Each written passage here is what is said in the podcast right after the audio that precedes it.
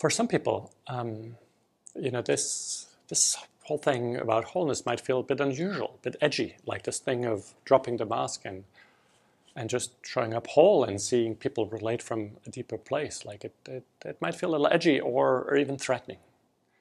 Um, and um, yeah, I, I, sure remember that for a long time I was a master at um, you know avoiding conversations that became too personal with a little snarky remark or a joke, right? And that was just a way for me to shut down going to a, a deeper place. Um, and um, and yeah, I think that it's interesting when you see these signs of resistance um, because sometimes they can hold up a really interesting mirror. Um, I, I, I, can see um, at least two reasons uh, why people could have resistance um, that could be um, a useful mirror for you. One is that you know going to a deeper space, uh, you know, is is always just an invitation right? You can and should never force anybody uh, to be vulnerable, you know, to disclose, to talk about personal things, right? Um, then they have perfectly, you know, they're, they're right to resist, right? Um, because because it's it's a form of pressure onto them. It's it's always only just an invitation. We create a, space that's safe enough for people to show up whole, and you might lead by example, by sharing some personal stories, by showing yourself to be vulnerable. Um, but you should never force other people to then join you. Um, they can if they want to, but you should never force them to. Um, and so it's an interesting question. If there was a resistance, was there maybe some pressure onto other people, some expectation, like, oh, now we're doing a sharing circle, and this this should be deep, um, right? So, for instance, if you do at some point a sharing circle, if you do a check-in in meetings, um, you know, people should always be able to skip, and that shouldn't be judged like, hey, yeah, no, I, you know, I passed my turn. Um, another thing is that you might have done wholeness sort of for wholeness sake, right? And and I believe that certainly the beginning, um, it, you know, it, it should always be linked to to work and to why this is important for work, right? Um, say that in a team um, that moves towards self-management in a factory, you know, you invite people to a conversation about um, where are you at in your private lives. You know, that is interesting because that helps us plan better and schedule better. Okay, so actually for you it's interesting to come in later, and like for you might be actually shift to a later shift might be. Um, okay, you don't have childcare to deal with. Okay, so these conversations are interesting because they have a direct bearing on how we work. Um, but when you do sharing for sharing's sake, then that feels weird. Like, why are we asked this? This makes this is you know not related to our work. And in the beginning, that feels that feels strange. That feels edgy. Um, for a lot of people, that feels threatening. Like, okay, I'm going to disclose something personal, but how might this be used against me?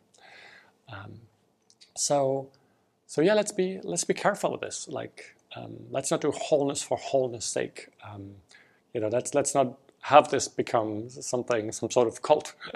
um, and I know that sometimes, to some degree, it's inevitable. I don't know if you've noticed this. Like sometimes you've learned something new and then you apply it everywhere because you've just you know learned about it. And so, you know, as we um, as we invite people to a different place, we might go overboard. Um, but but let's be let's be careful with this.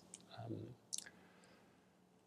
now, perhaps you know, none of these two things apply. Maybe there's somebody for whom you know, this feels strange or threatening, and no, you actually haven't put any pressure on them.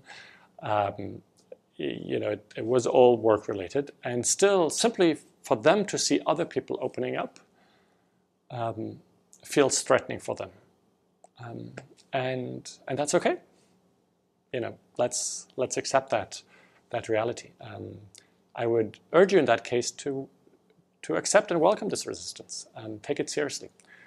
And then you can have a beautiful conversation with that person where you simply um, acknowledge it, right? I talked about it in a previous video. You can simply say, hey, this seems to be new and, and hard for you. And, um, and it's hard for me to see you suffer. And simply, simply acknowledge it and say that and not try to fix it. Um, and if the person resonates with that, you might then explore why why do you think this is hard and what you know what, what feels uncomfortable for you and what would make it feel more comfortable. And actually what you're having there is actually you know a conversation from a place of wholeness about you know that, that person's difficulty with wholeness. Um, and um, yeah, and that's okay. But again, no pressure. Not don't try to solve it for them. Just offer a space um, where you can where you can talk about it. And you can also offer coaching, right? You can tell the person, hey, you know, do you want to work with somebody um, to help you help you deal with it? Um, one thing that's important for me is that you know we treat one another as adults in the organization, and that you have a conversation with that person and say, hey, this is the direction the organization is going to. There's no going back. And so maybe you'll get comfortable with this as time passes, or maybe you know this stays uncomfortable, and and and maybe you know it would be better for you to be find work elsewhere um, if this is really too hard for you. Um, so we're really trying to create everything as possible for everybody to you know grow into the space, but but there's no pressure, um, and you know if you're happy elsewhere, um, you know let us know if we can help you um, make that transition. One thing that's very clear is that um, you know we won't accept cynicism or snarky remarks or something that you do because you're uncomfortable that will make other people uncomfortable that will you know make it uh, again more of a, a, fearful place for other people um, so so that's a a choice that is up to you right to make and and so that that's I think something we owe people is to treat them as adults and and have that have that conversation but most of the time, um, what I hear from organizations is that people leaving for this is really rare. Um, is most people like in beginning it feels uncomfortable, but at some point actually you're like, oh wow, you know, this is I can actually drop my mask. This actually feels good. Perhaps you've noticed there is no paywall, no monthly membership to access this video series. That's because the videos live in the gift economy. This is how it works. I gift everything that goes into making the videos, my time, energy, and insights, and you get to choose what feels right to give back.